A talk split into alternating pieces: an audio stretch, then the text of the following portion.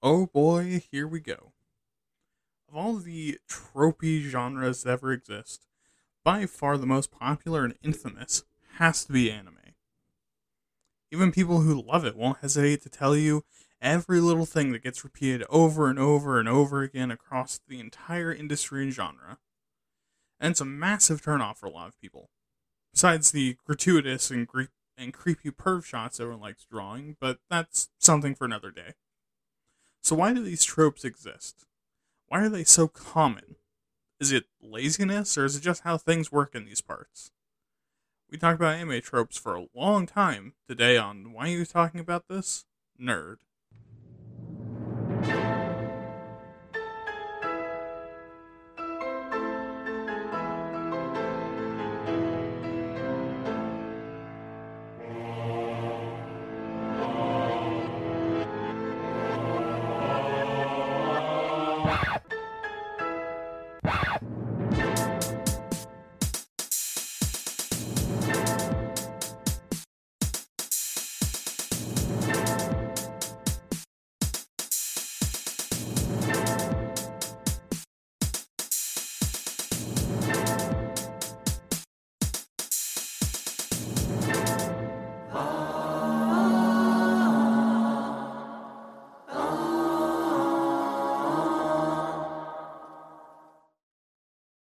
Hello, everyone, and welcome to another episode of Waytat Nerd.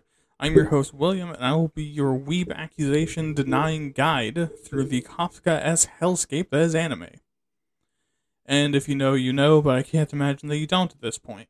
Uh, before we go any further, I want to thank you so much for listening to the show. It means the world to me to have my words traveling deep into your synapses while you use one eye to read the subtitles. Uh, sub supremacy which means different things depending on which community you're in. Anyways, uh, I apologize for getting this episode out a week and two days late, three days late. Uh, probably by the time you're hearing this. Um, a few weekends ago, I spent a really amazing weekend uh, with my beautiful and awesome girlfriend. Uh, after we got snowed in for four fucking days. So, as you can imagine, I was not going to sit on my phone looking at anime tropes when I had my real life waifu right in front of me. Um, and then subsequently after that, uh, I really underestimated the amount of work this episode was, if I'm being honest. And then I was like, oh yeah, I can just finish this real easy in afternoon. And then it turned into five afternoons, and an entire day. Um, and also I got called to work on the weekends. So, you know, um, just a a bit late because of all of that. Um, but hey, uh, if you want me to be able to get episodes out on time more often, and also just in general, uh, be able to dedicate more time to the show and uh, be able to produce more things, uh, make sure to do all the good old fashioned content creator please for attention uh, like the show, leave a review, show your friends, all that good stuff to help drive support. Um, also, I have a YouTube channel posting old episodes that'll almost be caught up by now, um, and also has the fireside chats if you'd like to hear even more of my voice. Um, make sure to check me out on Spotify. Um, what will soon be YouTube Music instead of Google Podcasts because they're rolling uh, Google Podcasts into YouTube Music. I'm not sure how exactly they're doing that yet. Um, so just be on the lookout for uh for my stuff on there. Um, also on Apple Podcasts. Uh, and follow my Twitter at waytat underscore pods. Um, and I figured I should put all that out in at the front of the show. Um, I'm also considering getting just a more like personal Twitter because I have shit posts I want to post and my and the the Waytat Twitter is not the place for that. Um, but yeah. Anyways, on to the show.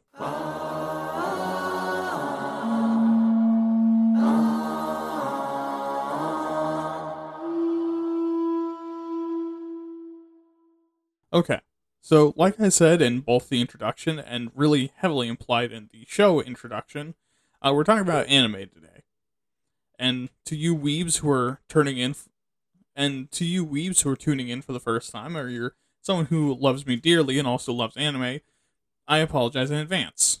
Because while after doing this research, I've come to respect these tropes, I gotta be honest, I'm not sure that I like most of them. Which, to those of you who are longtime listeners, this should not come as a shock because I don't really like when a trope get, gets leaned on. Uh, but my own gripes aside, uh, this episode's format is going to be a bit different. And you might be asking how so. Well, because today is just going to kind of be a fun episode. Unlike other episodes, I don't really have some big grand point or narrative I'm trying to brainwash you into believing. Oh, you didn't know that's what was going on? Yeah, that's been the plan the whole time. I'm trying to get you to believe exactly what I believe without question. Uh, anyways, this episode is going to be more just like a primer and a guide.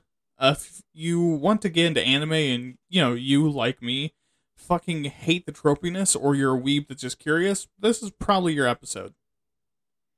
But before we get into the list, and yes, I know I'm kind of edging you a bit, but hold it a bit longer. It's a long ride. Uh, I do just want to give the people who make anime a bit of grace. So let's ask first why do these tropes exist in the first place? And this falls really into four reasons. First, is that anime takes a long time to produce. I mean, think about it. They're pretty detailed pieces of art when they aren't moving. But even though the animation industry has changed over the years and computers have taken a bigger and bigger part of it, each frame still takes a fuckload of time to make. Which means that it takes forever to make even a few seconds of animation of that level of detail, especially compared to the more stylized cartoons and animation. And you need to find ways to make the process easier and compress things that would take a bunch of extra frames to produce. Secondly, anime is heavily influenced by Japanese culture. I mean, no shit, right? Well, a big reason why a lot of these tropes will exist is because they're important or they're relatable in Japan. And don't worry when those come up, I'll point those out. Uh, third, anime generally has a limited time frame to tell their story, meaning they have to condense some things. What do I mean by that? Well, in general, an episode of anime lasts somewhere in the 23 minute mark. And this is largely because if it aired on TV, it need to fit within a 30 minute time block, including just under 8 minutes for ads. Of course, this isn't the case for streamed anime, but at this point, we've all gotten used to 30 minute episodes for these shows, and the industry is built for that. Meaning that a standard workflow and deadlines, it's it's not really feasible to make longer episodes. And finally, anime has the unique restriction that most of it is based off of manga or are a literal translation of the manga to the screen. And because anime has a short turnaround compared to manga, they often catch up to where the manga is before new issues can come out. Meaning that they have to stretch the content they do have without breaking the story, the bank, or making their employees go postal. So a lot of these tropes are also kind of artificial plot extensions. So with that, let's jump into it beginning with character archetypes. And these exist in most forms of entertainment, but in anime they tend to come across as more pronounced. And this is intentional because it makes the process of writing a lot easier and is built upon the same foundation of things like 16th century plays in Italy. Oh, I'm sorry, you don't know Italian or literature history? Well, basically, it was popular to have characters be very specific archetypes because there's something that is easy for an audience to grasp, but you don't really need to explain the character's role in the story and can get to, you know, telling the story. And yes, I did just make that comparison, and no, that's not a compliment to either medium. I mean, they're basically just a shorthand to tell the audience what to expect. That and anime is fucking expensive to produce, so you need to have something an audience of very horny young men, an audience with a lot of money, and zero game will relate to. And if you're if you've ever been around very horny young men, you'd understand that there's not really the cognitive capacity to understand very, very complex and deep characterization. Especially if that very complex and deep characterization has large boobs. Okay, so the first category of character archetypes we have is the dumb and helpless. Uh, this category basically all the characters that are generally really stupid or just bad at living, or both. And this would include the Aho, uh, which literally means dumb, and carefree and entirely lacking self awareness or common sense. But like in a cute way, like like a child. Or if you like a little bit of both dumb and helpless, you have the Chuunibyou. Someone that has a grand delusion that they know everything, are omnicapable, and that some part of their body, of theirs, I mean, what the fuck, has almost unimaginable power that they are not able to to contain. This is the dude that buys in the Sigma male memes. Um, but this is usually meant to be someone cringy, and they're usually played off as a joke. Oh, and also it it basically translates to middle school syndrome because most people go through this phase around 13 years old. And for a slice of just straight up helplessness to even us out, we have the Dameko. Uh, these are characters that waste their lives on their vices, like watching porn and anime all day, and force other people to care for them out of guilt or pity. So you. But, I mean, unlike you, they're meant to be the joke. Kidding. Next is the Donkan, who isn't necessarily a big stupid idiot, but they fit into this category. While most people find them annoying, generally this trope is used for some combination of comedy and tragedy. And what's their big thing, you ask? Well, they take everything literally and are very thick of head and dumb of ass. Like someone can confess their love to them and beg to give them head while tearing at their own clothes in desperation, and this motherfucker will stand there and think it's a joke. They're really oblivious to emotions and either take everything way too literally or just as something silly to say. And finally, we have the Hetare, who are basically this category turned up to 11. Hetare are almost entirely helpless and need someone to do everything either for them or be constantly supervised, or they will find a way to kill themselves with it. Alright, and then we have the next category Gender Bender. Yeah, anime does this one a lot, and you're already picturing a character, and odds are you're not sure if your dick is supposed to be hard, but it absolutely is. So the first one is the Bifauxnen, um, which comes from the Japanese Bishounen and the French Faux. Um, also, uh, faux. F- fucking, fuck me. Um, also, I am going to apologize about my pronunciation. I found a guide a long time ago on how to pronounce Japanese simply with like a very clear, fucked up English accent. Uh, I'm going to be trying to do that. It's not always going to work. Like when they put a fucking French word in the middle of it. Um, but anyways, so the, the term basically means a woman that looks like a cute guy, which, as you can imagine, is meant to make everyone, but us bis, polys, and pans, very, very sexually confused. For us, though, this is the best of both worlds. And like the idiot, this one is usually used for comedy. Second is the Bokukko, which is a female character using male pronouns. Now, this does not mean misgendering a trans character. Let's do a little language lesson. You see, Japanese uses gendered first person pronouns, but these don't have to necessarily line up with your actual gender. They're just supposed to. And there, there's more to that, but my god, this episode's long enough. I did not have time to dig into Japanese pronunciation rules, but just in general, you're supposed to stay to the assigned gender roles. Um, but in this context, usually this is a shorthand for a tomboy, but can also be a gender ambiguous femme presenting character or someone who's entirely unaware of social norms. And related to this is the Oriko, uh, which is a female character with traditionally masculine ideals, personality traits, and outlooks on life. And yes, yes, I know, fellow queers and like trans people and stuff, this might seem a bit binary, but keep in mind that most of Japan is pretty socially conservative, so shit like this is gonna happen. And then finally, on the other end of the spectrum, we have the Atadnoko, uh, which is just your traps and femboys. And yes, I can see who you're thinking of, you fucking perv, and you're right, he's hot. I agree. Next, we have the cutesy.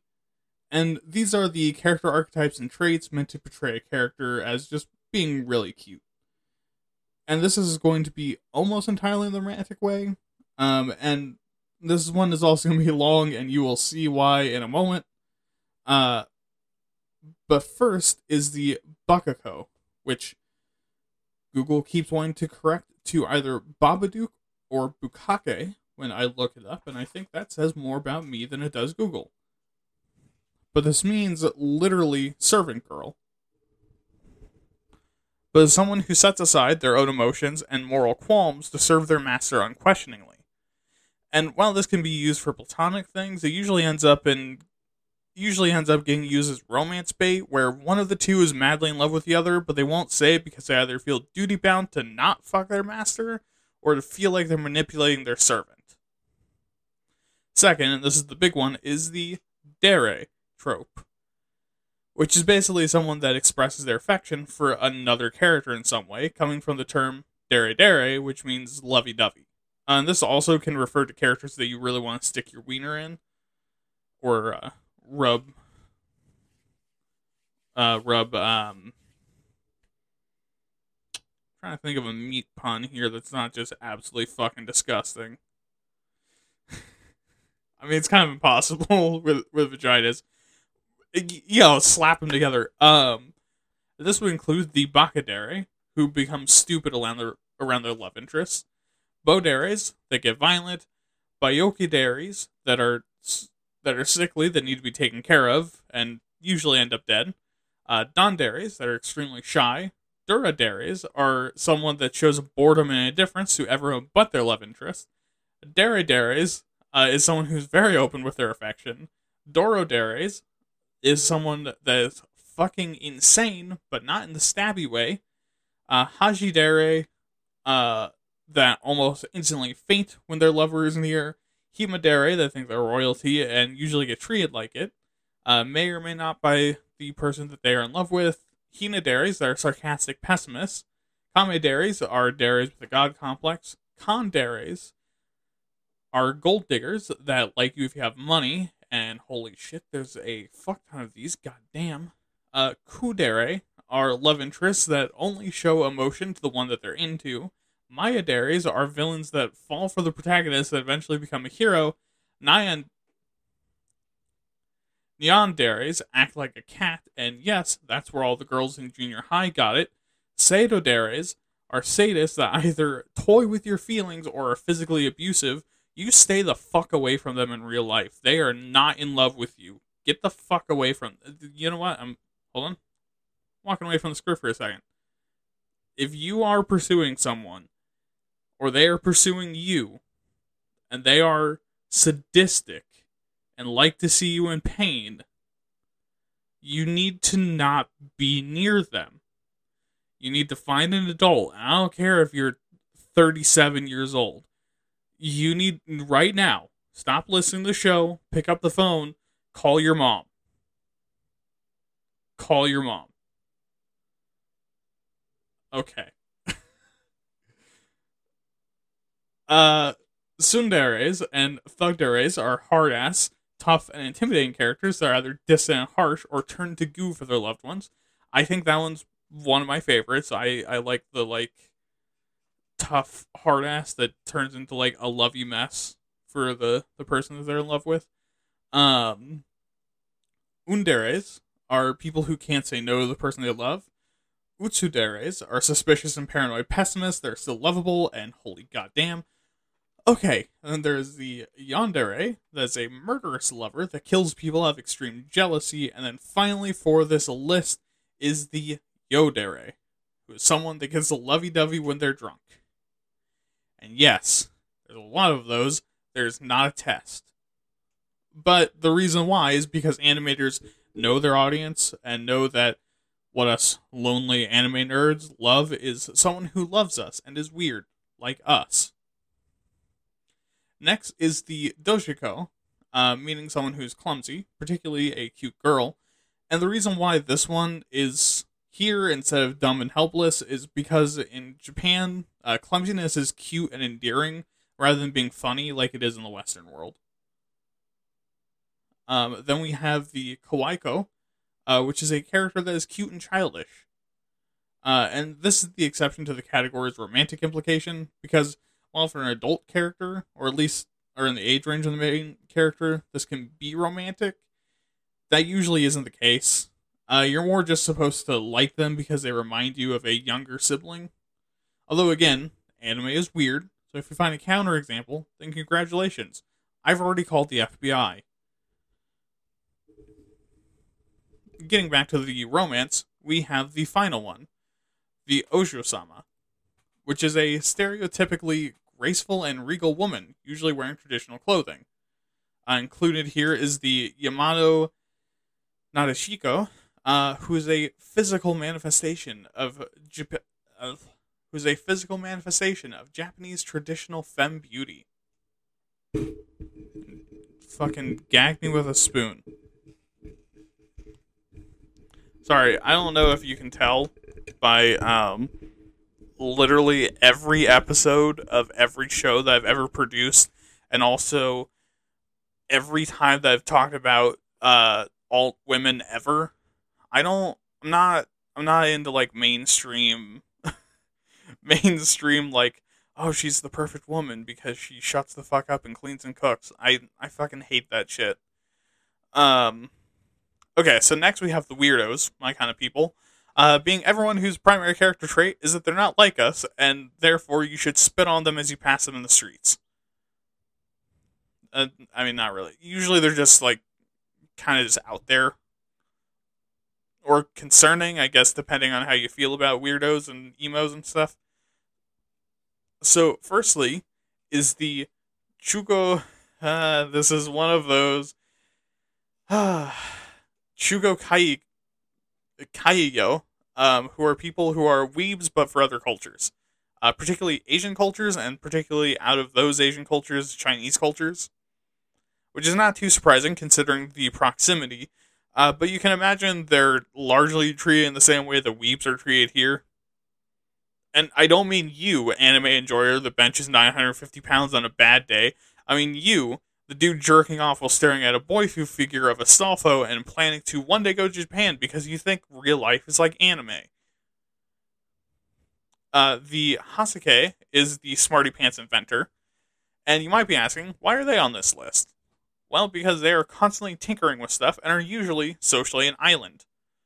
Uh, they're pretty likely to be one of those gosh darn donkans.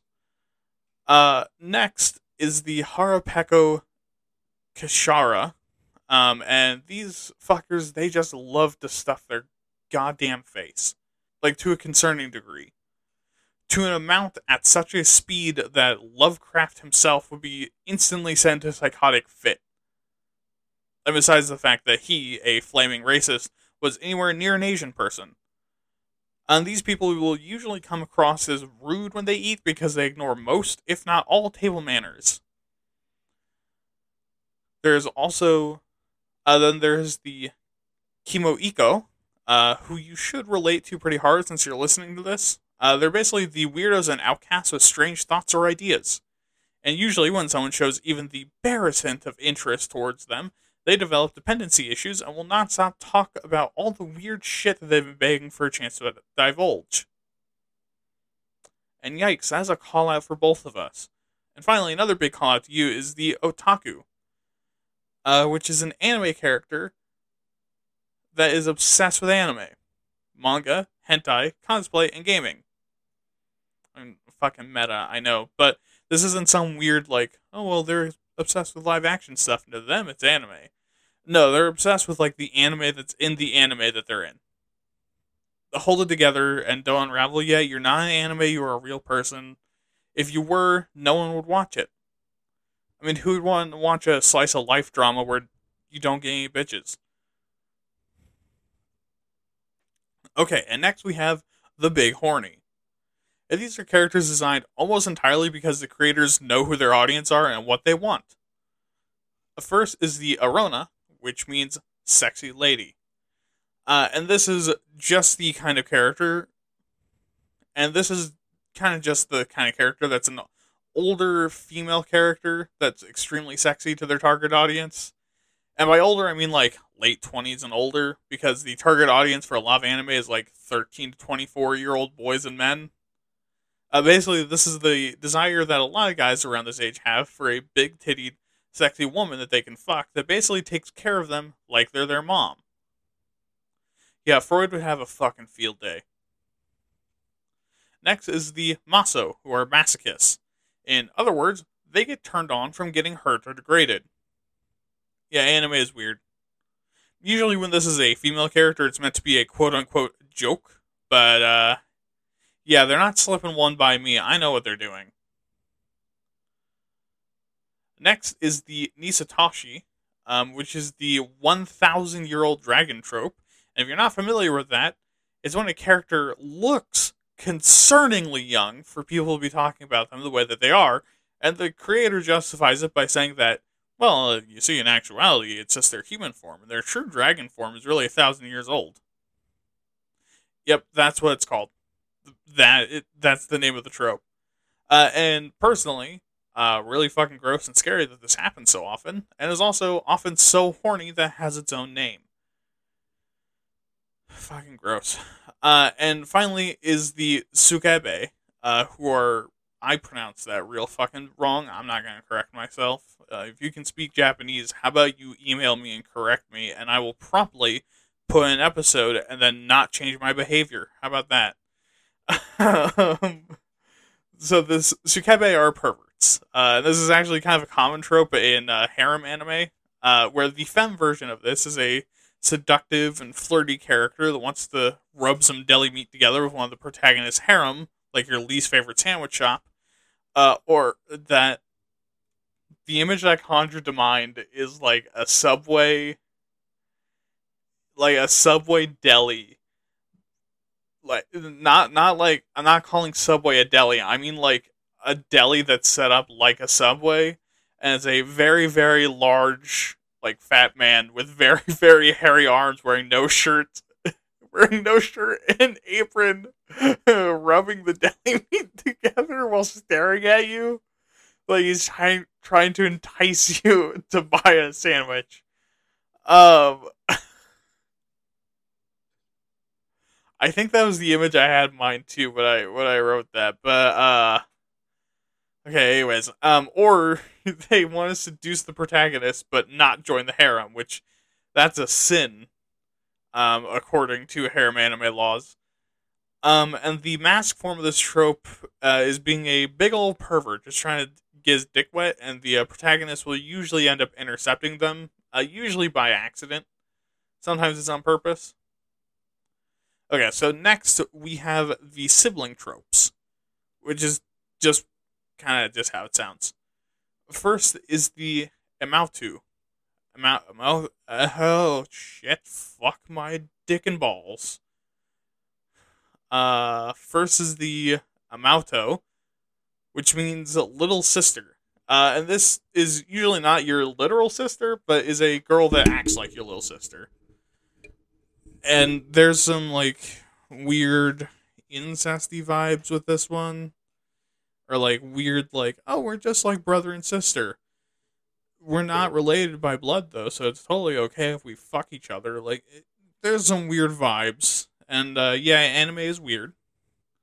Um, but there are three forms of these. Type A's are clingy and affectionate. Type B's are cute and protectable, and Type C's are airheaded and kind of stupid. I'm sorry. Again, I it has to be because it's 1.30 in the fucking morning when I'm recording this, but just cute and protectable makes me think of the like plat plat plat meme, but instead of instead of saying get pregnant, it's it's get protected. I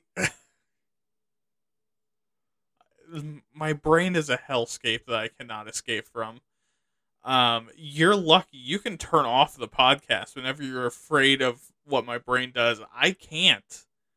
The when I'm not recording this podcast, the podcast is going on in my brain. Um. okay. Uh, next are the Onisan or Onisan, and yeah, I know it's pronounced the same way, but you know, while writing it, it's annoying me only writing it once. Um, and this is either your literal older sibling or someone filling the role. Uh, type A's are super supportive and protective and are usually loud and boisterous, i.e., annoying. Uh, type Bs are bullying hardasses that want the best for you, so they act like a piece of shit to uh, toughen you up for the real world, which that's not how family's supposed to work. And uh, type Cs are caregivers and caretakers that act more like your parent than they do your sibling, which is usually tragic in some way. Uh, and finally is the Ototo, uh, who is your younger brother. Uh, type A's are good to their older siblings and trust them, and can also rein them in on some of like their craziness, which can either be really tragic or really sweet depending on the story. And type B's are the kind that lash out at their sibling, and again could be tragic or or endearing depending on the exact story you're going for. And then finally are like the kind of miscellaneous and the plot ones. Uh, this doesn't really have a name, but more of like a vibe. So first we have the Haraguro, uh, who is someone two faced that will give up anything for their goals.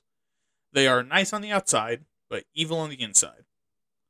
Uh, and if you know people like that, don't call them that you fucking weeb. Also, don't call me that. I know I've been a mean to you. I know I've been mean to you this episode, but it's because I'm a tsundere and not a piece of shit. Okay, it's not like I like you or anything. Uh, next is the Ijimeko, um, which are the bullies that you see a lot in the shoujo genre, uh, but they appear in other stuff too. Uh, and usually after the hero uh, gets them to have a heart to heart with them, they soften up a bit and they usually end up becoming a friend or an ally. Uh, next is the Osana Najimi, uh, which is a selfless, patient, and kind childhood friend that puts their friendship over everything. Which is usually used as like the close ally to your protagonist that may or may not have a case of either the not gays or the very, very gays for them. Um, then we have the two sides of the same coin in the shoujo and shounen, um, who are usually the protagonists in shoujo and shonen genres, respectively. Uh, shoujo are kind-hearted, energetic optimists, while shounen are loud, careless, horny, love to eat, and have a strong sense of justice. So you know, very much like uh, your stereotypical teenage girl, teenage boy, who are good kids. Okay. that's all for the character archetypes. Are you tired yet? You need a cigarette, some Gatorade, or are you ready for more? Uh, if you aren't, you can pause, but I am not stopping yet because I don't have the choice. I'm stuck in podcast land. You're not. Um, and we're gonna go to something uh, else related to characters. Uh, but this one is the character design. Don't worry, this one's probably gonna be a, a bit shorter. In general, these tropes are used to tell you something about the character with a design feature without outright telling you. Uh, this saves a lot of time and helps cut down already extremely common exposition. And also, uh, most of the ones I'm going to share are hair, because for the most part, stuff like heterochromia, being covered in scars, or having titanic titties are kind of the same in Japan as they are in the West. Uh, but before we get to hair, uh, let's talk about the ones that aren't. Starting with skirt length, then uh, fucking here we go again. Okay, it so in a metatextual sense, the reason why you put characters in short skirts are kind of twofold. Again, they know their audience and know even the chance of seeing underwear is going to make a nerd cream their jorts, and also, you know, let's be honest, legs are pretty hot. Uh, also, in general, the shorter the skirt, the more it's supposed to represent youthfulness and innocence, which, uh, really the opposite of it here in the U.S. Uh, regardless, having shorter or longer skirts is also meant to mark both the carefreeness and the social position of the person in question. Uh, the modern day, with short skirts being popular, the shorter the skirt, the cooler, more popular, more carefree. While if it was an older anime or an anime set in the 60s and 80s, a long skirt would be the skirt worn by the rebellious and popular girls. Yeah, skirt politics. Teenage years are fucking crazy and also a goddamn nightmare. I'll tell you, unless you get really unlucky, no one's gonna treat you as bad as they uh as they do when you're a teenager. Because by the time you hit like twenty to twenty four, most people who are alive who do not have like something fucked up in their head, have been through some bullshit enough to like really not care anymore and just want to get through the day without shooting themselves in the fucking head. Uh That's not concerning. Don't call my therapist. I'll be real cross with you if you do. uh also, uh, having a short skirt on your uh, badass female fighters is a reference back to Sailor Moon, um, where they were all uh, badass warrior women in short skirts. So it's used in fighting or combat focused anime as kind of like a sign that a female character is serious or is getting serious about this fight because now she's in the goddamn Sailor Moon outfit and she's gonna whoop some fucking ass. Another important aspect about character design is the pitch of your character's voice. In general, this denotes where on the line of cute to badass you're supposed to see them. Like a femme character with a deep voice is supposed to be a hard ass or a tomboy, and also mommy. Uh, while for mass characters, they're meant to be intimidating, manly, or badass. I'm not going to say it. Note the difference there, also. Uh, meanwhile, high pitched femme characters are supposed to be soft and cute, while mass characters are meant to be silly or dumb. Let me tell you, they are silly and dumb, and a lot of them are also cute. Um, the joy, the joy of being queer. Uh, again, note the difference there. Um, also, in general, you'll pitch shift a character to denote their age. Like a very old, manly, badass warrior will have a very deep voice, and the cute daughter of the protagonist you're supposed to want to protect until she tragically gets RKO'd by a truck will have a very high pitched voice.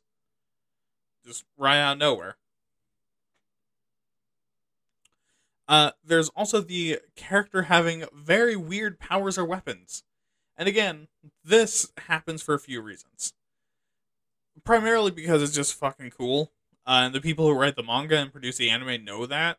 So a lot of these things are created purely for entertainment or ridiculousness, and it's also really fucking cool to see something in the manga that's very complex and fucking a mind fuck to try and figure out how it moves. And when the anime is released, seeing it actually move is even cooler. Uh, it also shows off your animation talent the other reason is because these crazy designs can, again, say with me, tell you a lot about the character. Does your character wield a hammer that's literally a limestone brick bigger than their entire body? Well, they probably aren't that subtle. They use a pair of war fans that can knock you on your ass harder than the air coming out of Snoop Dogg and Bruce and Bruce Springsteen's RV hotbox session that they had? well, they're probably involved in some form of martial arts and therefore probably some form of enlightenment. Let me tell that story is fucking wild, by the way. Uh, I think it was Bruce Springsteen. Um, he and Snoop Dogg uh, smoked weed together in an RV or in a in a trailer backstage, and Snoop Dogg passed the fuck out. He he's talked about like yeah, no, the old man. Uh, we were going like joint for joint. Like, notice not hit for hit, joint for joint. Snoop Dogg passed the fuck out, and Bruce was still smoking. He woke up and he was still smoking. He had smoked more. Fucking crazy. That's what I call enlightenment. That's getting close to God. Um. Okay, and the last one before the hair, and I keep getting distracted, uh, is the generic protagonist trope. Now, while at first you might be wondering how this is a trope and not bad writing, I want you to stop for a second and think. How many animes have the same basic ass dude as the main character? That's intentional, because by having a generic and largely inoffensive male lead with short brown or black hair, a normal eye color, and mild mannered and just generally kind of a little shitty at everything and in a dead end situation, you suddenly have a character that a massive audience can relate to. And while it's mostly for the Japanese audience, a lot of Americans can relate as well, which means that this serves the purpose of getting you way more deeply invested without as much effort as it would normally take. Also, a lot of this is wish fulfillment because this character's traits that make them generic and boring end up being the secret superpowers, or they have some kind of super powerful ability that uh, because they have to deal with such a boring and stressful life. Okay, so let's stop fucking around and get to the hair. Uh, which is what my hairstylist said to me the last time I was in. I explain why I'm banned. Uh, let me tell you, uh, she was not expecting me to be able to jump that high. Anyways, why hair? Well, because think about drawing a character. Sure, you can create something fairly unique if you're trying to do a very realistic drawing, but anime is stylized, very intricate and artistic. Obviously, I'm not. Don't get out your torches and pitchforks, but it's stylized. So when you remove the hair and clothes, you fucking pervert. Most characters end up looking largely the same. Uh, so, so to differentiate them, especially at distance or in silhouette, you need to give them unique hair. Okay, so arguably more important than style is the color. Man, that really sounded like a Lovecraft quote. Uh, anyways, so black or brown hair is used for characters that are supposed to come across as quote unquote normal, given that, you know, it's a pretty standard hair color.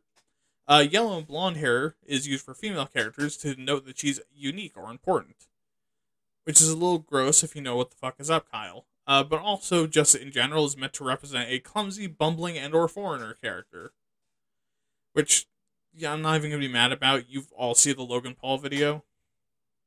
Uh, red hair symbolizes someone wild, passionate, irrational, or combative, just like in the West. If you know a redhead, it's true. Gingers are feral raccoons poorly piloting a mechanical suit. Like, really poorly. Uh, sometimes I can tell. Uh, blue hair means someone ethereal, mysterious, and or magical. Sorry, I'm imagining, because I know some redheads, I'm imagining one of them tuning into the show because they want to be supportive and just getting to that part and and coming to my address because you know they need to like silence me because you know they can't let the world know that they're just a bunch of raccoons piloting a mechanical suit uh but anyway so lighter the blue hair the more the magic huh that almost sounds dirty uh pink hair is meant to represent someone young childish gullible or naive Purple is meant to show someone in high social standing or with a lot of persona and power. Green is meant to represent someone comedic and overly excitable, but it's not super used that, that much anymore. Uh, and finally is white, which denotes someone who's mysterious and or incredibly powerful. I mean, already you can kind of see it coming together, right? I mean, think about the hair colors of some of your favorite characters and what that says about you on a personal level. Really stew in it. Let it define your life for the next couple of years. Okay, now we move on to style. So, firstly, we have sideburns. When a male character has sideburns, it's meant to represent male power and having incredible capacities. And this one you can actually kind of find in female characters. Not with like actual facial hair, but with hair to either side of their face, like sideburns, um, which usually means that they're kind of masculine, or in other words, capable. Remember, Japan is pretty conservative next is the ponytail, which is also gendered and kind of racist. So for a woman, the ponytail represents a mature motherly figure, or literally means that they're a mom. See every emotional flashback in every anime ever where the mom inevitably dies. Men with a low ponytail is meant to indicate they're Chinese, and that's a racism because I'm not sure why you had to specify that.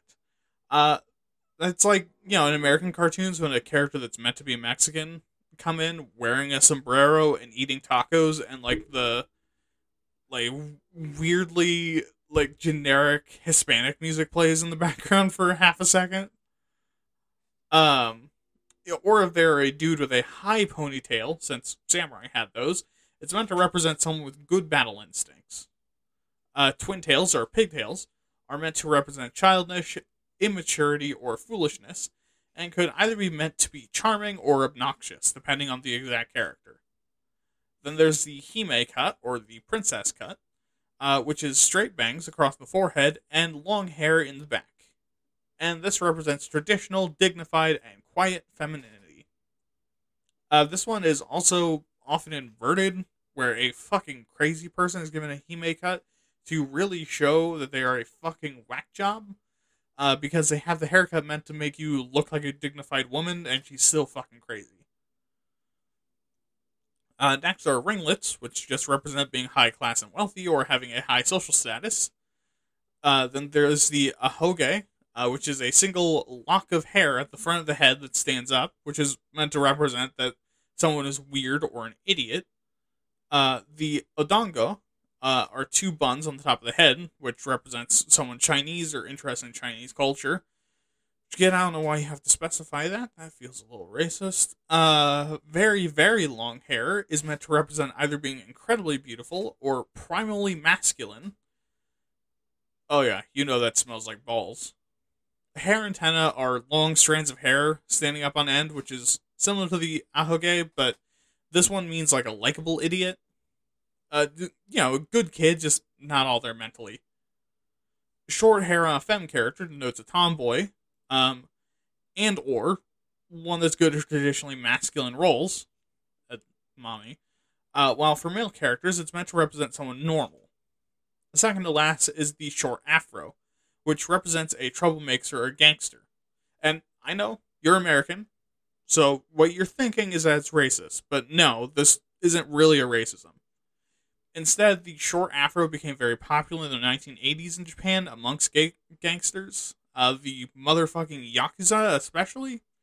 And since the Yakuza are some of the scariest human beings on the fucking planet, uh, the hairstyle took off as a symbol of being a gangster, and since it's been used in anime for basically the same purpose. So, not racist specifically. Um. Anyways, uh, the last one is the shonen hair, being the classic Yu-Gi-Oh look. Spiky, unrealistic, fucking wild and stupid hairstyles. They're just meant to look cool and unique. And this is almost entirely seen in shonen since they can get away with it. And most shonen characters nowadays have this kind of hair because it's kind of the only way to differentiate your characters from all the other ones. So, you know, now you are basically ready to design your own shonen character. But before you do that, we're on to the next group of tropes, uh, which are visual language tropes, which are just meant to convey something either kind of complicated or hard to animate without using words and some fairly simple techniques and doodles. Also, a lot of these reduce the detail of characters and scenes, which lets them to be drawn easier. And also, there's a lot of visual gags, too. Gotta take a sip of water. Gotta keep that throat healthy and lubed up. Uh, mm, wish I did not say that into a hot microphone. Am I going to keep that soundbite? Probably not. Uh, so the first are abstract backgrounds, which shows what the mood of the character or scene is, depending on the image, color, and light source. Like uh, dark colors for something that fucking sucks or is sickening. Uh, light colors are usually for good emotions. Flowers for love, friendship, or swooning. Uh, spirals and gears for someone being confused or trying very hard to figure something out and not getting anywhere. Uh, or waves for irritation. Um, all this can also be used for a joke, which is also fairly common. Uh, a similar way, a character having a blank face or no eyes isn't just the animators taking a day off to strike or some horrifying new abomination. It's actually a way to demonstrate emotion, and not the animator's emotion. Although maybe. A character whose face goes blank is in shadow or other colors or is covered by lines is literally losing face. They feel humili- they feel humiliated or are losing other people's respect or losing respect for other people. Uh, or they're doing something embarrassing or dumb. And then there's the chibis, uh, which are small bodied and large headed cutesy versions of the characters. Uh, they're meant to break up serious moments or punctuate a moment of comedy or lightheartedness or cuteness. Uh, sometimes, too, some parts of the characters will get chibified, which sounds like a horrifying process to go through, by the way, uh, when they're doing something cute or they're trying to use their cuteness to get their way. Uh, it also sometimes is used to represent someone's inner child. Also, it makes me a little happy inside because I I just pictured uh uh I just I just pictured the ancient magus' bride with that one. There's a lot of chibi art uh of of them and like it is so fucking adorable. My girlfriend likes sending me those and I think it's very cute. And this is definitely not me asking her to keep sending me those. Uh there's I've gone soft. I've been nerfed by I've been nerfed by love. Um uh, there's also a ton of these that are meant to be like additional details and aren't really intrusive. Um because, you know, like the chibi can be really intrusive to me. Uh it, it's a big reason why I, I didn't like anime for a long time because uh, the chibis. Okay, so first we have the arrow piercing, which is just a simple, like monochromatic arrow hitting the character either in the head or the heart showing a character is intellectually or emotionally in pain. Uh, blank white eyes indicate a character is shocked or stunned. Fangs show that a character is being a silly little guy and are being mischievous. Sparkle clouds mean something clean, nice, beautiful, or attractive, and I can imagine could represent all four at the same time in hentai. Uh, if you're especially a fucking weirdo that describes pussy as clean. Um, that's not me saying it's dirty. That's me saying you should never use oh, you got a clean pussy is dirty talk. That's fucking weird.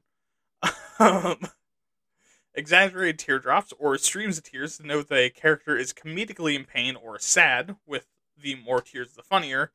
Which I know sounds cruel, and it is, but trust me, they're usually being melodramatic about something. Uh, color drain characters, also called paper cutouts sometimes, uh, means the character is in shock, are exhausted, or are depressed, which is, again, usually used for comedy, and is when a character is embarrassed or is just entirely done with life and needs help. Speaking of comedic, there's also the dramatic spotlight, which is a gag used for a character being melodramatic in general. Electric lines and sparks represent that a character is having an idea, but between two people, unlike in the West, this doesn't mean an attraction, or these characters about to be inside of each other it means a rivalry or antithesis, which is the same if it's dividing between two people. Eye twinkles show love, desire, and attraction, or joy at someone or something. Falling washtubs are used for the same effect as the falling anvil in Western animation, usually in response to a bad joke, pun, a misunderstanding being cleared up in a comedic way, or something cringy happening uh, a ghost coming out of someone's mouth or nose also means that someone is unconscious and is usually used in response to someone's cringe or bad joke. And again, the same is true for the whole like thing where everyone just face plants out of nowhere. Uh, a character waving with their arms so fast that it looks like they have multiple arms is again not an eldritch abomination being formed before your eyes, but represents agitation, impatient, or being way too energetic. Then there's the old man face, which is pretty self explanatory and actually not something I noticed until this episode, weirdly enough.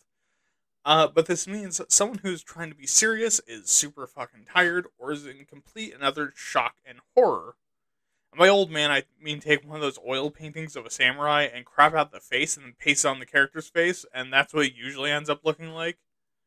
I know weird that I never noticed that, but I thought that that was just anime being weird.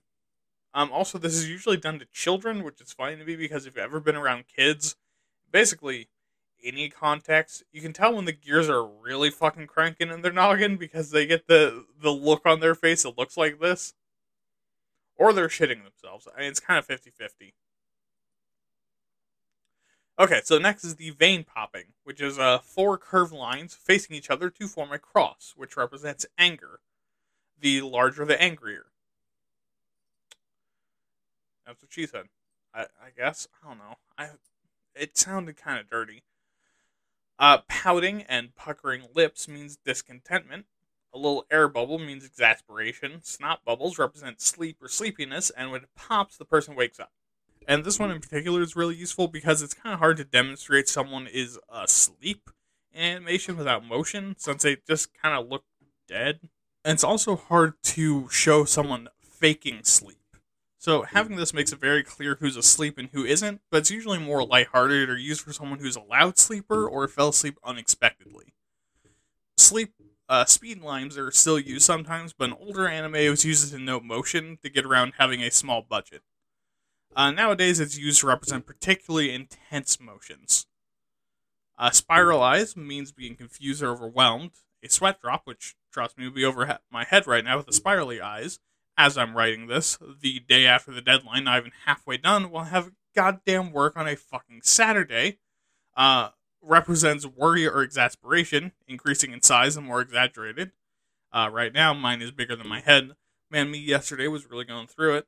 Trust me, it doesn't get better. Uh, uh, um, uh, whew. Um, and if they are flying off, it means they're panicking or rushing, which again is me. The tiny dot eyes demonstrate fear, confusion, or being overwhelmed and worried, and holy goddamn fucking hell, I'd be an anime mess right now. Uh, if you're listening and mad at me, trust me, I'd like to get this out on time too. Uh, rounded lines with cross lines are meant to represent background noise, laughing, and chatting to kind of fill out a scene without adding a bunch of random chattering. Uh, sparkle marks, usually over someone's eyes or forehead, mean someone bragging or finishing something.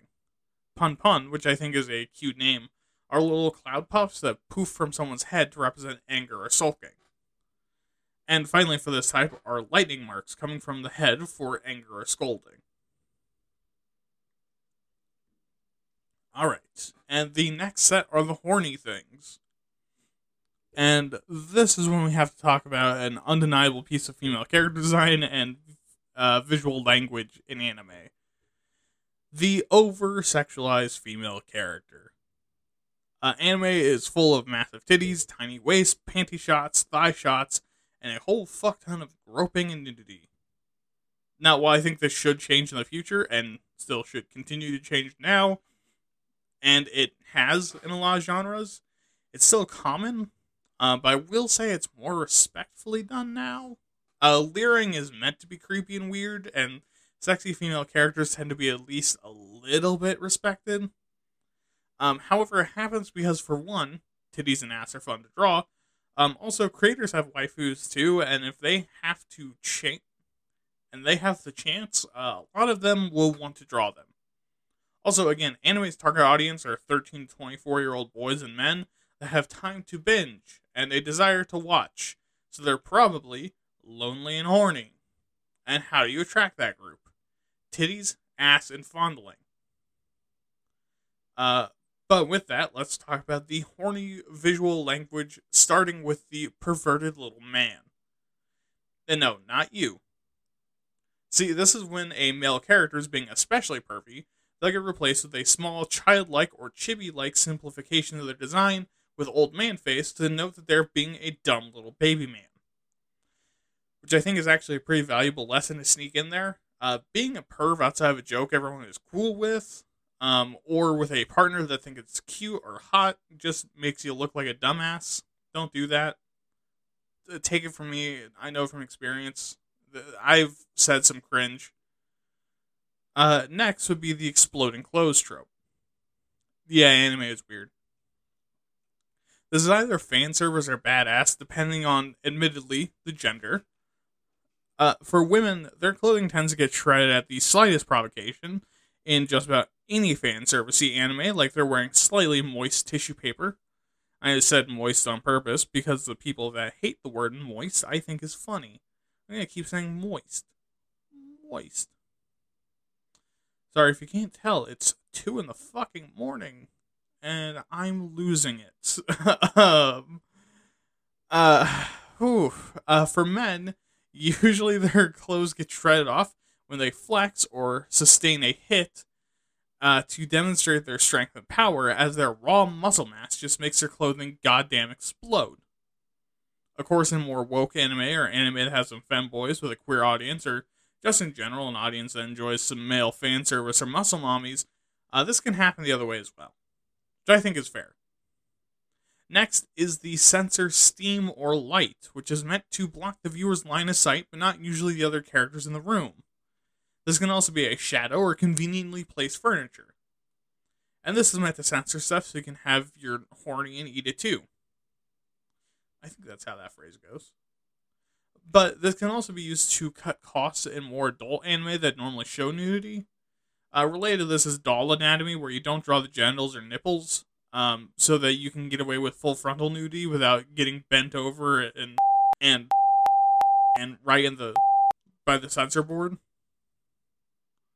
Oh, that was weird. Okay, but the final and most infamous is the nosebleed, which, if you're one of those poor unfortunate souls to get it, I'm sorry. But yes, some people's noses do bleed when they get horny or sense something hot. And this has been adapted by anime and obviously turned up to 11, where the higher pressure more blood, the hornier. And all these tropes I just listed, yeah, sometimes you can find them all together in the same scene at the same time. It is a little funny, but it is also a little dumb. Alright, and the last group tropes meant for plot convenience to demonstrate plot stuff. Also, I'm uh just now hitting the halfway point of my scripts. Woo! Oh boy. Our last group would be tropes meant for plot convenience or to demonstrate plot stuff. Uh, first is bento, which is essentially lunchboxes. Uh, one that I would probably cry if my girlfriend made for me. So, you know, it's vaguely sappy. Uh, bentos are meant to harken back to traditional gender roles and imply a romantic connection between two characters. Like if a femme character gives a bento to a mask one, uh, particularly one uh, she made herself and filled it with cute little animal shapes, uh, it's meant to be a not so subtle implication of dedication, love, and marriage. And in some particularly woke anime, it happens the other way too. Which also, I will say, if I could cook, I'd be making my girlfriend bentos because I think it's adorable. Um, sorry, I miss her. I'm very uh sappy, and um, I'm very tired. I've been working on this uh for six days, five days, six days, broken up uh basically just by work and migraines. Um and trying to get a new phone. Also, uh, sharing a bento box is a huge step in a relationship. Um, another romantic one would be the use of the kimono and yukata, uh, meant to represent ideal Japanese femininity. Basically, when a woman wears one around someone that they feel romantic towards, they want their target to see them as an ideal woman. And as you can imagine, they show up in a lot of romance animes at the climax. Um, this one shouldn't be much of a surprise if you've watched some well written animes because they'll basically spell it out to you without ever really saying it. Um, then you have freeze frames, which are meant to highlight the drama or importance of a scene, which is another example of saving costs while having high, high impact. Uh, same with the orz, being when a character is on hands and knees in defeat, to represent them being at their literal lowest. And related to that is the dull or empty eyes, which is basically any version of uh, Homie ain't home right now, uh, including being so upset they've intentionally disassociated not smack the shit out of someone, being traumatized, brainwashed, fucking insane, in a coma, or dead. So, in one way or another, not doing very well right now. Okay, and now we have the final grouping. See why this episode has taken so fucking long now? We are on page 12 and still talking about the tropes. We have the history, applications, and the soapbox to get to still. Okay, but these ones are plot beats. Uh, plot beat tropes are things that a lot of anime follow for, say it with me, convenience. Because as we've discussed with most of these other tropes, if you have limited time to tell your story and don't want your entire art team to start jumping out of windows, you need to have some corners to cut. Uh, and these make it a lot easier. So, following off the tail of the last set of tropes, we're going to start with the romantic ones. So, the first is the indirect kiss, which in the West, at least from my experience, being a very horny teenager surrounded by very other surrounded by other very horny teenagers when I was a teenager, uh, doesn't make a whole lot of sense. Uh, because when I was growing up, you weren't really considered to have made out with someone until you either tasted their tonsils or felt a boob. Uh, but for people who are more sexually repressed, an indirect kiss uh, is when a character has something like food or drink in their mouth and someone else eats or drinks off of it right after them. Uh, in general, if done hetero style, uh, this is supposed to mean they're heading towards a full on kiss. The other romantic one being an interrupted confession of love or a moment of sweetness. And this one serves a dual purpose. So, for one, it stretches the plot's runtime, because really, when you think about it, if a lot of anime plots happen in the real world, uh, there really shouldn't be a reason for them to be so long. I mean, let me let me use my really easy example of uh, Tomo-chan as a girl, and yes, every time anime comes up, I will continue to reference this one because I I love it. It's good. It's like the the good kind of like sickly sweet. Um, with the beginning of the show being a failed confession, given that these two are childhood friends, I don't see out of the realm of reality that instead of just being sulky and weird about it, that Tomo would clarify. Or since Jun already fucking basically ran away and she's faster than him, maybe like try catching up to him. But of course, that's from a Western mindset. Uh, seeing this, seeing this is just a way to manufacture some tension and stretch the plot. But it's different from a Japanese perspective, because keep in mind, Japan is a different culture. I wild fucking revelation, huh? But Japanese culture is a lot more emotionally repressive than here in the West. Added to that, a lot of these sappier emotions like vulnerability, ew, and love, disgusting, aren't seen as very important.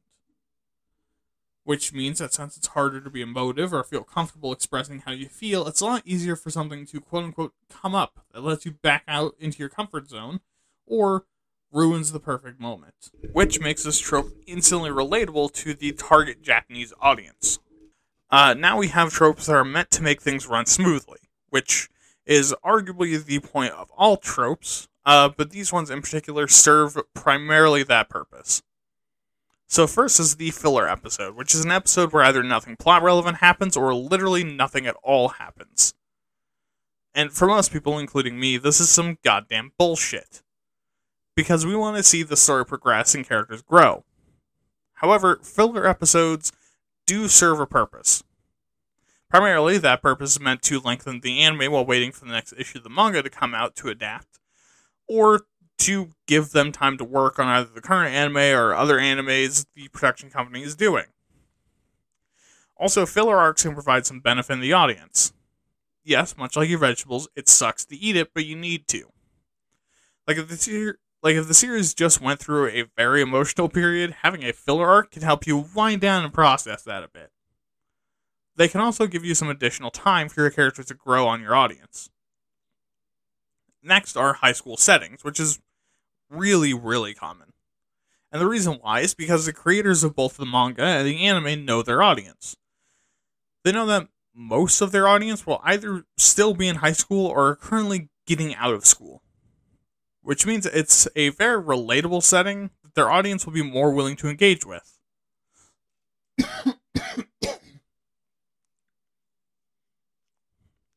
also, this is a really dramatic part of everyone's life and is, let's be real, traumatic for most of us. Which means that's instantly understandable for basically everyone, and we will answer all the usual questions like why won't they leave? And why do they have to put up with this shit? Then there's the emotional flashbacks during big moments. And this is to exposit, give big reveals, remind us of stuff we probably forgot, reveal twists, and introduce new characters that's a secret tool to be used when we come back to the present. And this is usually just to reveal some kind of twist or make the character's death a lot more painful and impactful.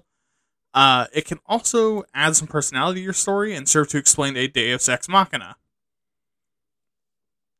Like, if you just had a random big titty ninja waifu jump in from nowhere, stab a dude, throw a shuriken, go into her final kitsune nine tailed, totally naked for power scaling reasons form, and then tuck the wounded main character into her boob window and escape, your audience has no idea what the fuck you just did.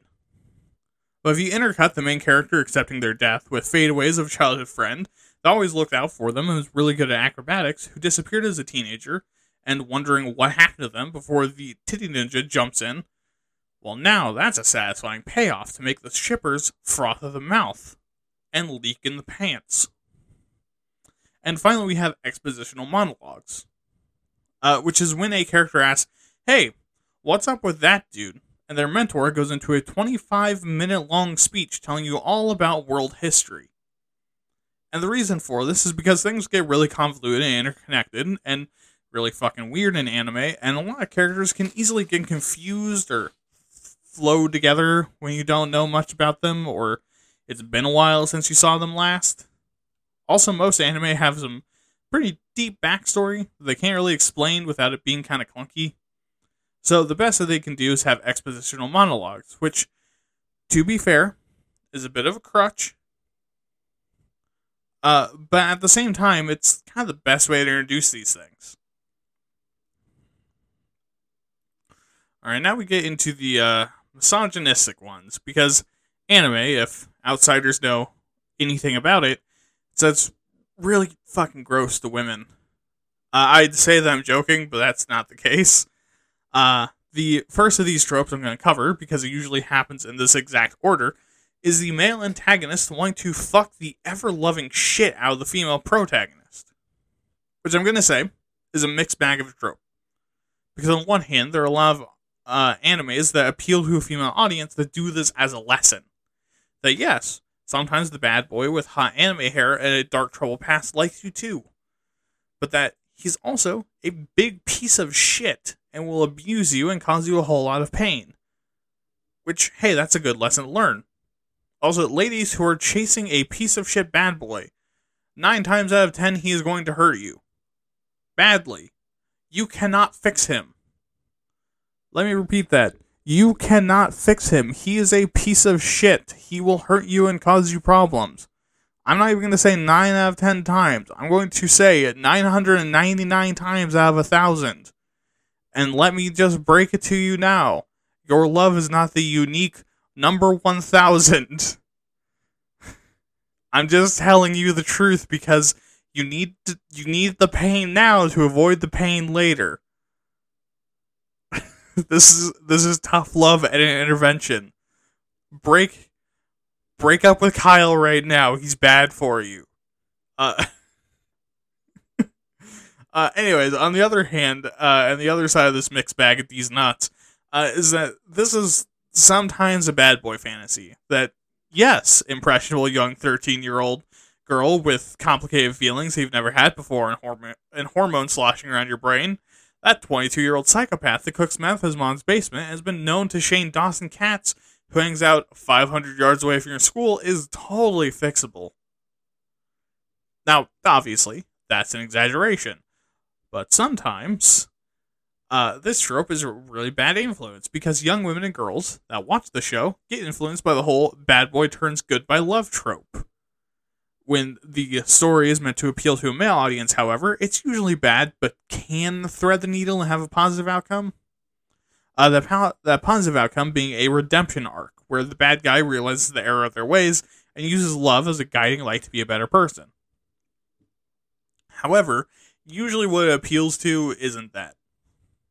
One option is that it can be appealing to the, admittedly, uh, toxically masculine desire to be a terrible fucking monster everyone is afraid of, and that you will kill anyone that comes near you instantly, except for that one person that is okay to be near you, who will immediately soften your heart and treat you with the love and respect that you deserve, and you will treat them with the love and respect that they deserve in return, uh, and be mushy around them. And also, if anything happened to them, you would kill an entire city and then kill yourself. And that, that that's like a normal thing to feel, right? Right, guys? You guys are with me on that? Right? Yeah. Uh, the other thing you can do is make your male audience hate the antagonist. Because how dare this fucking Brosif crawl into her life and try to steal our woman? How dare he try to fuck our waifu crusher best friend? How dare he try to do some fucked up shit to our sister or cousin or mom or aunt? You know, like stick his penis in her. And these can both increase investment, but on a personal moral level, I think it's a bit fucked up because these aren't really things we should be trying to poke at or trying to like provoke in people. Men are not doing okay as is. We really don't need to do that.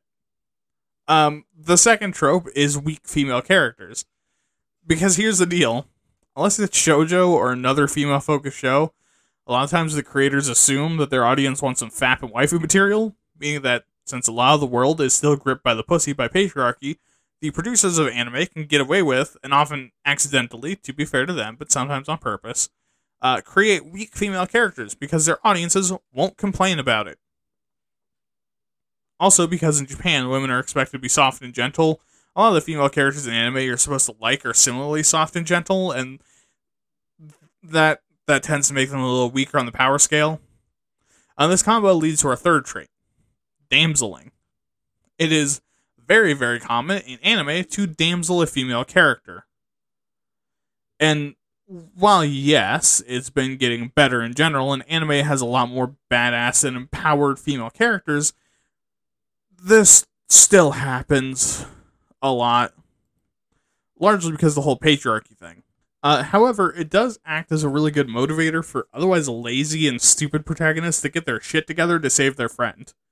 Um, or to show that they're a good person as they jump in to save a woman in distress who otherwise seems like she can't really do a whole lot to help them in return. Um, and then also them not being weird and sexual about it. Uh, and finally, are all the fighting tropes. First, I think most egregious is quickly mastering a hard skill or power, especially under duress. Uh, this is especially common in shonen, where a character basically unlocks, masters, has an epiphany, or otherwise discovers some incredible power they didn't know they had before, or way faster than they should be able to. And generally, I see this mostly as bad writing, because rarely are we told about it beforehand, or is it properly introduced? And oftentimes, when it is introduced beforehand, rarely are they given the proper introduction, and usually just forgotten until we get reminded that the hero is about to uh, fast track an education by getting the shit kicked out of them. And this is, in general, a shorthand for a character finding hidden, pot- hidden potential due to stress, which is something that happens in the real world. But in the real world, or even a believable world, when you're getting your sh- when you're getting your shit pushed in the wrong way, you don't suddenly focus up and learn real good kung fu and the ability to make your hair spiky and gold your body just turns off limiters that stop you from ripping the muscles off of your bones. Yeah, that's your body's hidden potential. Permanent muscular damage. Uh, and it's basically just to beat your audience's expectations. Next are kids or teenagers beating adults at things. Because let's face it, children are weaklings and are fucking idiots. In the real world, they don't have the experience, knowledge, physical development, or deep well of rage that adulthood gives you. You know, from paying bills and taxes and also getting paid like shit and having to struggle every month despite the fact that you uh, break your back every day at work. Uh, yeah, they don't have that well of rage. uh, they, uh, they don't have that well of rage even compared to someone in their mid 20s, like me. Uh, and yet, in anime, kids are better at things than adults. Why? Well, because anime is largely made for the young. So, obviously, the young kids are going to be badasses. Because it's the same reason why most protagonists in anime are young men just starting their lives and careers, or are high school students. It's very relatable and feels good to see these pathetic little idiots feel like that they can be better than their betters. They can't, by the way. This is an advertisement to bully children, especially if you're in your 40s and they work at a Dairy Queen. Anyways, transformation sequences. You know those times in animes where some hype as fuck music starts to play, someone goes in the weird abstract background, and then their clothes rip off and they're wearing a weird costume now? Yeah, those. And these largely exist because, hey, they're a great chance to show off your uh, costume design and animation skills outside of the normal flow of time. And they can also save time and some face by removing the awkward suiting up scene or sequence and saves the animation costs on that. Uh, also can save some of the logistical overhead of like, hey, how these get how they get these uh, skin tight rubber suits on. You can hand wave it by just having a flash of light. Uh, um, and these scenes, I'll say right now, as an anime watcher that hates anime, are hype as fuck look, uh, bet your ass that if you include one of these, or your nerdy ass viewers is going to stand up for their gooning chair on shaky, atrophied legs, throw their arms to the sky in the closest thing they've had to a workout since 2007, and scream in excitement when they see this. Even I, a stoic badass with legs like Adonis fuck the redwood and arms like King Kong, will pump my fist to this and subsequently destroy a city block. Then there's the arc long or multi episode fights, which are very common, and unlike most people, I don't really mind this one. At least when there's actual content to be had. and you know, while it got popular from characters just standing around not doing anything for episodes at a time, just giving each other fuck me eyes with bad ass music playing in the background, I think it can still work. So to show exasperatingly long conflicts like this episode, damage and exhaustion over time like this episode, uh, give epic battles actual room to breathe and be filler. Because animation is expensive as fuck, and you gotta make sure the manga has time to come out so your show doesn't have too many stalls. This can also be very dramatic and be a good place to have lots of emotional spikes and drops, making the audience just as exhausted as the characters are. And I think that both Jujutsu Kaisen uh, Shibuya arc and the end of every My Hero season do really good jobs at this. Then we have the ones I'm going to roll all together uh, shouting attack names and talking during a fight. Uh, and both of these are to help inform you. Because with mid fight conversations, it lets them move the story through dialogue while giving you something fucking awesome to look at that's not just two dudes chilling in a room talking about politics.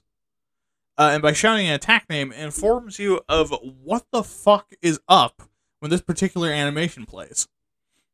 It also tells you when an attack is coming and help differentiate similar attacks. And it's also a hype thing again. Uh, if you couldn't tell, fighting animes are very hype, especially ones with transformations. Okay. But with that, we are going to stop with the tropes. There's literally dozens more, if not hundreds. But this is a very long script, and we still have three sections to go. So let's go to the history.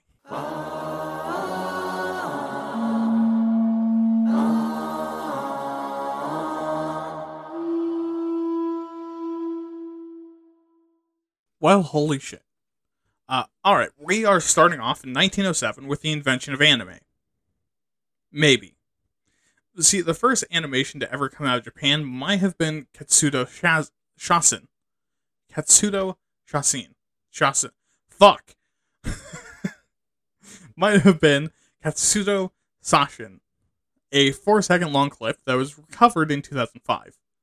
And it shows a young boy in sailor's uniform writing Katsudo Sashin on a whiteboard, uh, which is controversial because this is still really early for animation, much less for Japan because film was still new and hard to get there, and the idea of animating something wasn't really a thought at the time.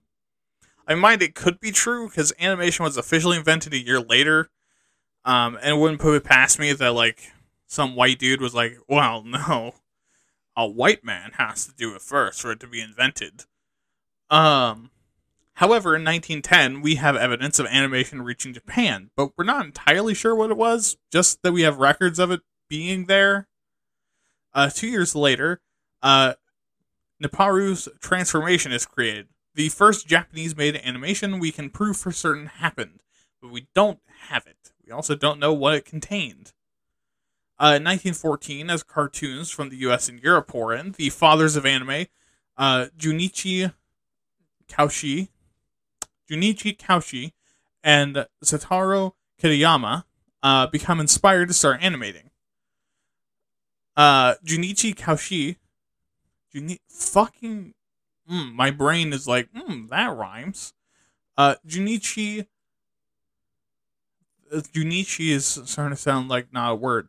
Junichi uh, Kaushi, a character, a character, characterist fuck me, and painter, uh, began as an animator at Kobayashi Shokai uh, and was considered one of the most advanced animators on a technical side at the time and made a total of 15 movies before retiring.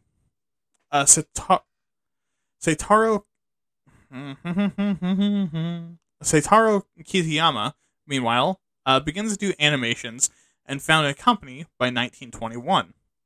In 1917, what may well be the first anime ever created, The Dull Sword, is released on June 30th. But we're not entirely sure if it's actually the first, it's just the only one we have evidence of. Uh, however, we also have Bumpy's new picture book, Failure of a Great Plan, made on made in February, and at least two others made in January at some point, but we can't find them. Um, Aten Shimokawa, uh, in the same year, another characterist and cartoonist began to make animations with Tenkatsu. Um, however, he only ever made five movies, including the story of the concierge uh, Uzoko Imokawa, uh, which we only have a single still from. The rest of that movie is entirely lost. In the 1920s, the animation industry in Japan begins to die as an influx of foreign companies begin to dominate the industry, which sounds like just the modern history of Japan again. Uh, companies like Disney could very quickly and cheaply produce things in Japan, and with how expensive celluloid was, Japanese companies couldn't buy the, ne- the necessary supplies and so relied on cutouts, which looked a lot worse and had limited mobility. However, they started to be able to work wonders with it. Almost entirely killing the industry would be the 1923 Great Kanto earthquake, which destroyed most of the Japanese animation, film, and records. Which is why we know jack shit about this early era. Into the 1930s, the animation industry in Japan becomes heavily dependent on sponsors, very much like modern content creators. Much like them, it's because it's very expensive commercially and wasn't making much. That combined with fighting industry giants like Disney made it almost impossible to make any form of animation. Man, really sounds like history repeating itself. I hope this next part isn't. Uh, so most of what they made were things like PR films, educational videos, propaganda, and training tapes. In 1933, the first talkie anime was made by Kenzo uh, Masaoka, uh, called oh boy, Chikara Chikara.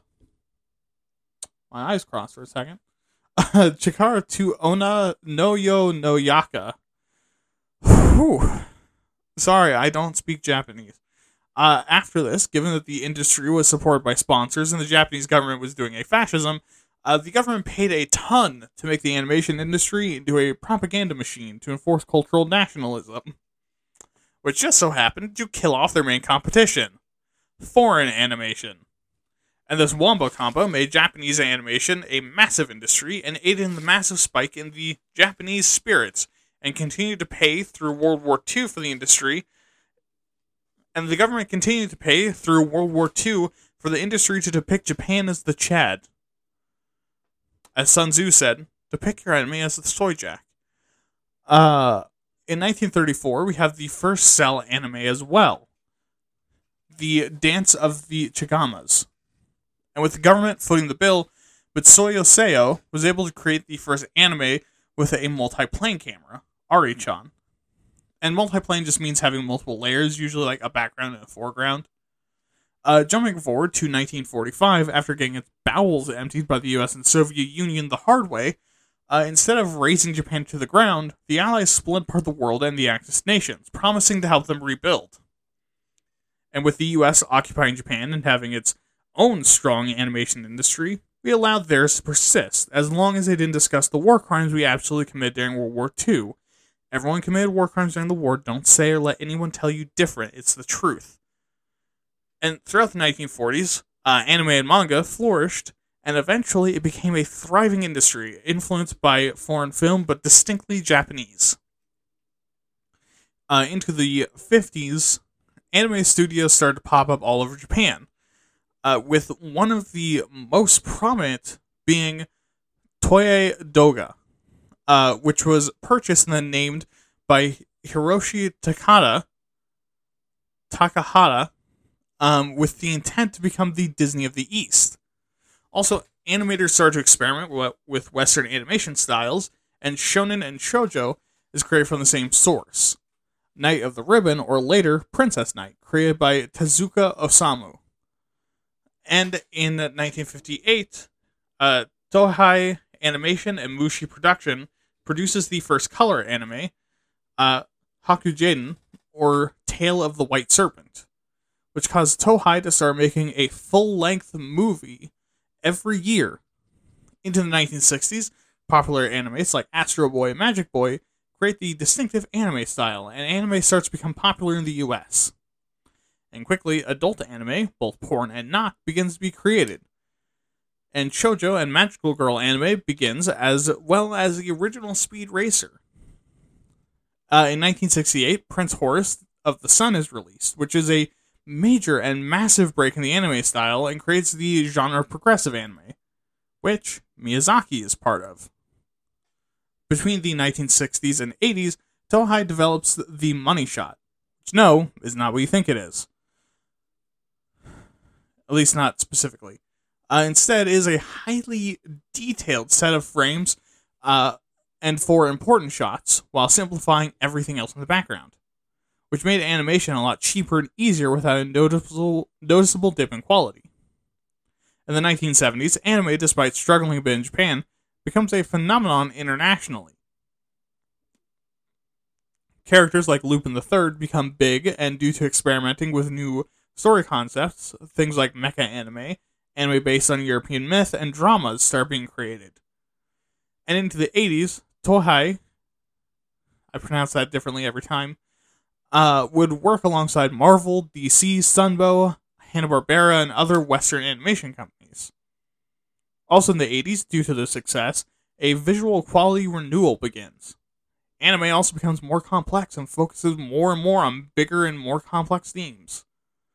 This is also when space operas become massively popular, largely because of Star Wars. Uh, anime uh, also gets a lot of respect in the 80s, including things like Kiki's Delivery Service being the number one grossing film in 1989, and the creation of anime adaptations of popular games and books. Uh, also, shonen becomes a big deal during this time too. In 1980, also shonen becomes a big deal during this time too. In 1985, Studio Ghibli is founded, and in 1988, Akira is released and causes a massive explosion of anime fandom worldwide despite failing at home. In the 90s and aughts, due to the rising popularity of anime, combined with the early internet, the anime and weeb communities are founded internationally. Much to the combined pleasure, discomfort, disgust, and joy of anime creators. Which I think is really fucking funny to see, by the way. Like, just an old Japanese man with a love for animation sitting between two cosplayers of his characters with a look of, I shouldn't be proud of this, but here I am, plastered across his face, and is clearly retroactively regretting and also loving the costume design having this much cleavage.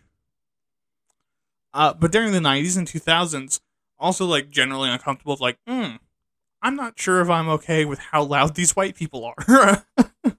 Which I think is fair. Uh, but during the 90s and 2000s, anime also starts to get the recognition it deserves um, being seen as an art form on par with other animation styles, despite popular perception still labeling it as weird. Which I will say, I think that's fair. Anime is very weird. Uh, into the 2010s and 2020s, anime is more popular than it has ever been, with a combination of the internet, weebs becoming adults with time and money, uh, hot people getting into anime, uh, nerddom in general being popular, uh, childhood memories from things like Yu Gi Oh! and Pokemon, and the most recent the pandemic, anime has become extremely big and popular. And with that, let's go to the applications.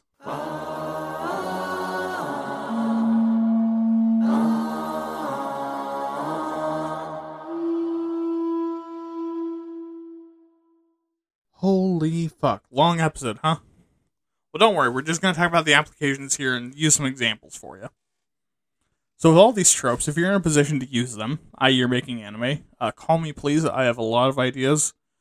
Also, like I would fucking love to be in some way helpful to anime production. Uh, then you need to really deeply consider each of them because they can be really annoying and actually slow things down quite a bit if overused. In particular, if you overfill shots in your storyline with all this shit. So instead, pick what tropes you think work best for the situation and it's good too if you're trying to be a bit more responsible with your use of tropes or know where they come from and why they're still used. You know, so you can avoid the ones steeped in misogyny, racism, or just weird and won't make sense for your cultural sp- perspective. Or on the more positive note, it helps you narrow down which things are the best fit for the moment. Also, it's the same if you parody it, make it something real in world, or invert the trope in some way basically don't just grab them all because that's complicated and difficult and will piss off the nerds. Instead, grab the ones you need and like and use them to add some intrigue or humor to your story instead of making people realize that you're doing the exact same anime over again. Anime is really tropey and full of references, so it's okay to do them. Just do them well and it'll be fine. Speaking of which, let's do that with three of them as examples. And this is going to be taking the trope seriously and then inverting it. So the first one I want to do is the transformation sequence. And mine, I'm not full on artist. I'm a writer, not a drawer. So this is mostly going to be from a story perspective. And in general, a transformation sequence works best when it's rare. So if you're going to take this trope seriously, maybe have the character or character type that transforms do it once early on in the show and demonstrate what it's capable of. Use that as a as an excuse to talk about it and introduce a limiting factor to it.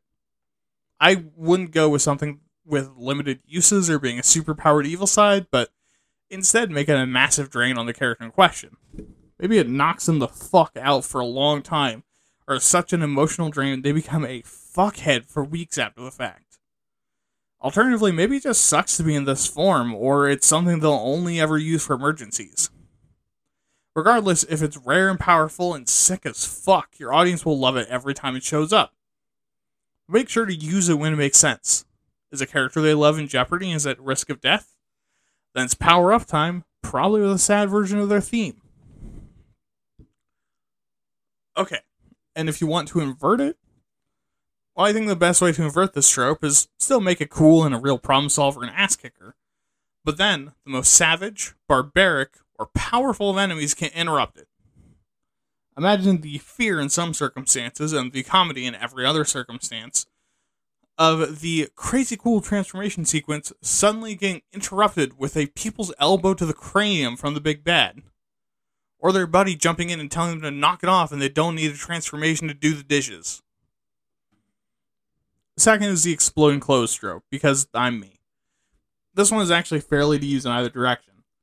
Because if you think because if you take it seriously, I think the best way to use this trope fairly is to have equal opportunity. So if you're gonna be horny about it and have a big fucking tentacle monster rip apart a female characters' clothes because you want to imply titties, you better have the hunky man's clothing get motherfucking shreked. That way you can, at the very least, feel the same discomfort that your female audience will. Alternatively, give your audience that are attracted to men something to nut to. And also, hey, anime creators, add more fanboys. That's just a general one from one horny nerd to another. In a fighting sense, let everyone's clothes fly off and get shredded as their powers increase and they fight. For the same reasons, yes, but add some context to the damage and show progression across the fight. But if you're going to invert this trope, it'd probably be for comedy. And it's simple make it something weird in universe. Like when someone's clothes come blasting off their body, have everyone else nearby ask the very clear, Yo, what the fuck were you wearing? Or how did that happen? Because the human body should not be capable of flexing so goddamn hard that woven fibers turn to ashes. And finally is the generic protagonist. I think this one might be one of the more egregious tropes we talked about that wasn't just straight up something probably racist or sexist. I think that has its place, but how do you make it interesting? Well, taking at face value that this guy is boring as shit, very basic, and generally not good at all with this weird and wacky hero shit everyone else seems to be good at. Instead of giving them one particular power that makes them better than everyone else, give them something that no one else needed the ability to improve. Show them getting better things and more confident throughout the show, with maybe the final fight being them implementing everything their friends and allies felt pity enough to teach them and skills they figured out for themselves. Make them boring, sure, but determined. Make them boring, sure, but determined and ready to fail and try again. Because remember, your audience is putting themselves in their shoes because they're relatable and are the focus character. So the best way to learn so the best way to lean in is to make them an inspiration. On the other hand, if you're going to invert the trope, make the character look harmless and generic. Have them portray a basic bitch personality and use pretty shitty and be usually pretty shitty at things. And suddenly, during a moment of crisis, you reveal that they've actually known the entire time what is up and that they've been the most capable person in the group. Now this is gonna now is this gonna take people out of it? Maybe. But a lot of us who feel really basic and generic also feel like we have this hidden badass talent we're waiting for the right moment to reveal. It's cool and inspiring. And then have the payoff be humility or kindness or being kind of shy. Make it something human. They're not hiding because it's some genius level strategic ploy to be 12 steps ahead of all enemies at all times. It's because he's nervous around people and didn't know how to bring it up, and also didn't want the attention because he'd say something stupid. Or just legit thinks that what he did isn't impressive and pokes holes in their own form, or assumes that someone else probably had a better idea and he ruined their idea. And you can have a relatable and seemingly basic character with unrelatable levels of power. But uh, yeah, with that, let's go to the soapbox.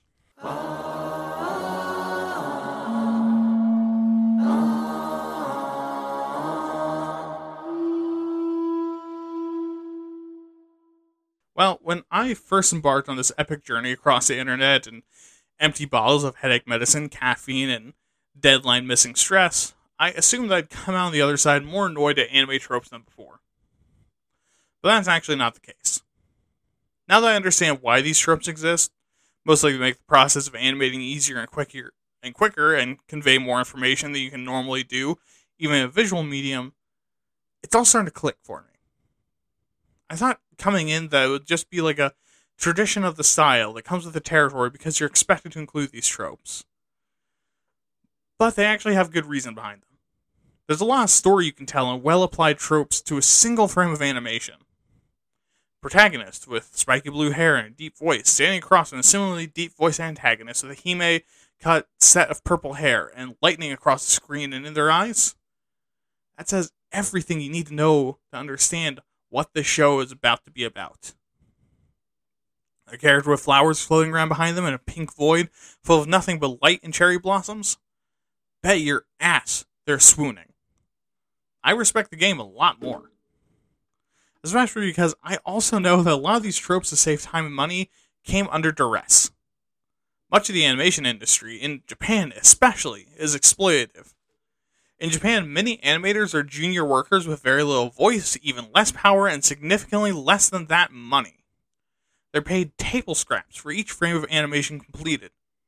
Most of them make less than the equivalent of five bucks an hour. So, of course, you need to find ways to animate quickly and efficiently. Also, the turnaround and deadlines on these are incredibly tight, being able to produce 12 episodes in a year. That's about 415,000 frames. While animation, and while anime is very rarely drawn by hand these days, that's still a lot of work to do for such a short time period. And this isn't just animation, it's writing and interpreting the manga to a new medium. It's waiting for the manga to come in. It's making changes and cuts, adding scenes for context, removing arcs, editing, coloring, testing, all in about a month per episode. So I don't mind a lot of these tropes now. Will I bitch and complain about them still? Yes, I'm a bitch. Will I continue to watch anime even though I know how the sausage is made? Yes, because I'm a hypocrite. And I like anime. It's part of my childhood, my adolescence, my early young adulthood. It's a big thing me and my buddies used to hang out and watch. It's something I used to watch with my dad. I used to watch Yu Gi Oh! with my dad. And now it's a part of my love life as well. My girlfriend is a huge anime fan. So this episode is to help you understand why anime is the way that it is, but it's also for me.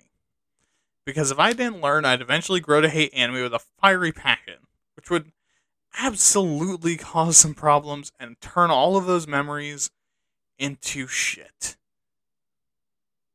So, yeah, let's conclude. Oh.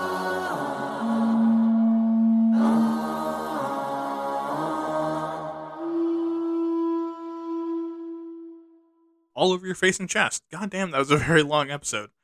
Also, a very late one. Uh, sorry about that, but uh, at least the episode's available now. That makes it up, right? Anyways, uh, don't forget to subscribe to this podcast feed, like it, leave a review, whatever else it is you can do on your platform of choice. Send me an email at waytatpods at gmail.com. That's W A Y T A T P O D S at gmail.com with questions, with questions, concerns, opinions, compliments, insults, I'm actuallys, tropes I missed, weep, rage, and anything else you want to tell me. Also, follow me on Twitter at waytat underscore pods, or check out my other podcast, Waytat, or talk about other topics. They're usually a bit more on time. All right, have a good night. Have fun. Keep writing. And remember, God is dead and anime killed him. This has been Why Are You Talking About This Nerd? I've been your host, William. Good night. Shit, I'm tired.